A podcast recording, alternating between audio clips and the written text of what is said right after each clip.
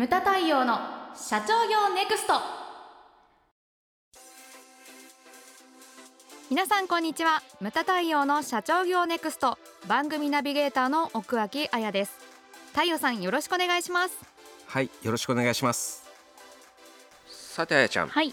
今回のテーマはですね、はい。単純化から掛け算へうん。というテーマなんですね。単純化から掛け算。はいどういうことこれなんかすべてが、まあ、ビジネスにおいてすべてがこれでい言えるんではないかと、おおそうなんですね。例えばうん。メニュー開発とか、うんうん。その商品商品アイテム数の見直しとかはい。そういったものですね、うんうんあとまあまあまあいろんなもので全てが表せるのではないかうんうんということでちょっとまあ事例を交えてこう話していきたいというふうにます。思ってます。はい、でだから単純化だからいっぱいあるものをからまずこう絞れるだけ絞っていくんですね単純化していくと。でそして重要なのはそこからこう広げていくと。それをはい。掛け算というふうに言ってるわけですけれども、うんうんでこれ要素は絞れるだけ絞った方が僕はいいと思うんですよねこう単純化。絞るのって怖くないですか？あ怖いですけれども。怖いですよね。でも、ううんん。例えばですよ。はい、あのー例えば人物金で考えてうん。物で商品。うちのお客様で、えーフライングガーデンといはい。う会社があります、はい。これはだから北関東で、うん。えー、と爆弾ハンバーグはいって、ねテレビとかでよく出てますけれども、でそこであそこは、えー、とちょっとメニューもねまあ PDF でウェブに載ってるんで,、はい。でちょっと見たんですけれどもでハンバーグがやっぱりメインなんですよね、はい。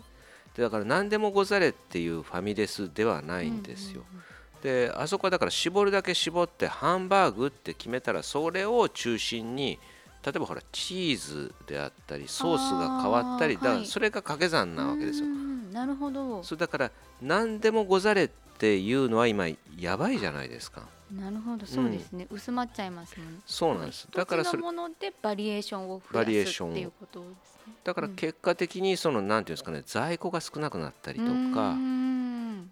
じゃないですか。確かにね、あの中心なものは一緒で、はい。だだからあとはだからハンバーグだけじゃなくてあああいうのありますよ。チキンを乗っけたりとかはい。コンボみたいな感じでステーキが乗っかってたりとか、エビエビフリアが乗っかってたりとか、はいそういうものはありますけどあとサイドメニュー的なものはね、はい。基本的にはだからハンバーグがメインだとうんうんいうような感じになってるわけですよね。だこうこういう考え方だ今のが分かりやすかったと思うんですようんね。一回絞って、そしてそこから広げるというのが、あのー全てに言えるんではないのかなと。いうふうに思うそれはわけです。単純化から掛け算へっていうことなんですね。そうなんですよ。うんうん、うん。であとだから物言ったら人人。人？人。人ですか？人単純化する？まあ、単純化するっていうかだからか考え方とかで、あの私がよく言ってるのがこのまあ会社っていうのは人が業績を作るんだと、うんうん。まあ人がものを考えて形にしてで売ってで、まあ、買うのも人だし、はい。回収するのも人だし、うん。そして出た利益を分配するのも人なわけですよね。だから人が会社業績を作ってるわけです、だから業績イコールと考えた時に計算式はどうなるのかと。うんうん。だ掛け算でいくと私的にはですよ能力人の能力ですね、うんかけるですね。うん。やりがいかけるチャンス。能力かけるやりがいかけるチャンス。はい。うん。そうなんですよ A もですね。えー、もアビリティ能力。能力。かけるモチベーショあン M ややりがい？やりがい。あはいはいそしてチャンス。機会ですね。あオポチュニティなわけです。はい。この頭文字を取って A モードうーん。が業績に。業績なんだと。なんだと、うん。はい、うん。だからここそうそうそういうふうになんか一つ一つその分解していくと、うん、わわかりかるわけです。やすいかもしれないですねこれ。うん、でうん。能力って言ってもほらよく社長から聞かない。いやうちの社員はみたいな。よく聞くでしょ。能力低いと。そしたら他のものを上げるしかないわけです。やりがいとチャンスを上げてやりがいとチャンスを上げるしかないと、なるほど。やりがいとチャンスはね与えるのはあなたでしょっていう感じになってくるから言い訳が効かないわけですよね。確かに。うん、そうそうそう。でそう考えるとなかなかあの分解して考えるとうんすごいすっきりしますね。そうすっきりしてくるなって思うんですよ。はい。で一物うんうんときて最後はお金金。なんですおよね。金。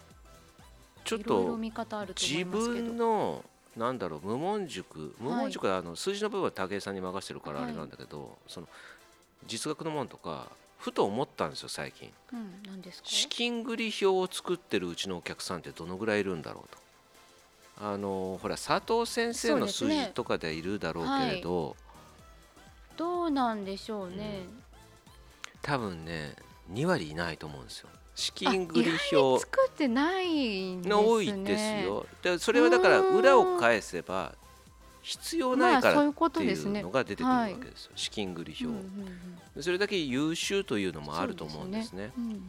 でこれ何かって言ったら、えー、と金、まあ、現預金、さっきはその業績イコールとしましたけども、はい。今回現預金イコールとした時に、うん。これは社員1人1000万円かける社員数ですねだけ用意しときなさいしとけよとっていうことです、ね、だからこれが合格ライン。あなるほど。1人1000万円。だからうちで言ったら30人弱だからまあ30人としたら3億円。あれば。現預金。そしてだから究極的にさっき資金繰り表って言いましたけれども究極に言うと資金繰り表ないような状態目目標？うんなくても大丈夫ぐらいな目標、れが一番うん、それが一番なんですよでね。だ最最低、まあ、この一人このライン1000かける人数は持ってなさいよと、そうん、うです。はい、1人1000万円かける社員数です。うん、だうちはだから3億円ということです。あるんですか？もちろんですと。よかったもうそれどころじゃないですよ。安心安心して働けます。それどころではないですけれども、そう、はい。そういう考え方なんですよね。うーん。あでこういうなんかこう自ご自分の中でこう掛け算というかうん、公式方程式っていうんですかがあると分かりやすいですね、うん。さっきの人の話なんかもすごい分かりやすいだからそうこれがあるとだからそのだと1人1000万円かける人数、だから10人だったら1億。うんうん。100人だったらこう10億、はい。そうですね。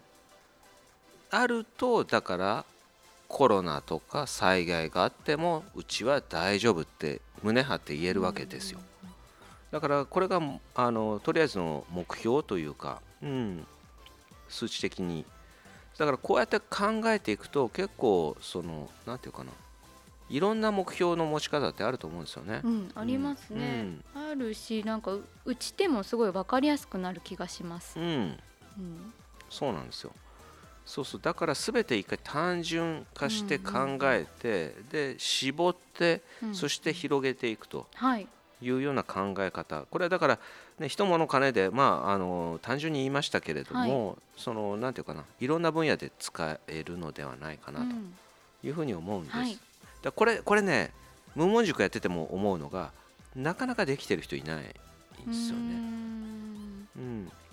うん。人物金は大事だっていうのは分かっていてもうん、じゃあみたいなだあとほらさっきあやちゃんが言ったように、はい。その商品をこう絞らなきゃいけないの分かってるけれどもあそう怖いですよね。そうするとほら売り上げがやっぱりね落ちたりとか。目減りしちゃうじゃないですか、うん。それってすごい怖いですよね、うん、うん。いやすごいやるのは怖いと思うんだけれどね、うんそれは全てに対して言えることだと思うんですよね。だから一回そういう考え方の一つとして、はい。ちょっとまあ自分の会社どうなんだろうというふうに考えていただきたいなというのが今回なんですね。はい。ムタ対応の社長業ネクストは全国の中小企業の経営実務をセミナー書籍映像や音声教材コンサルティングで支援する日本経営合理化協会がお送りしました。今回の内容はいかがでしたでしょうか？番組で取り上げてほしいテーマや質問などどんなことでも番組ホームページで受け付けております。どしどしお寄せください。それではまた次回お会いしましょう。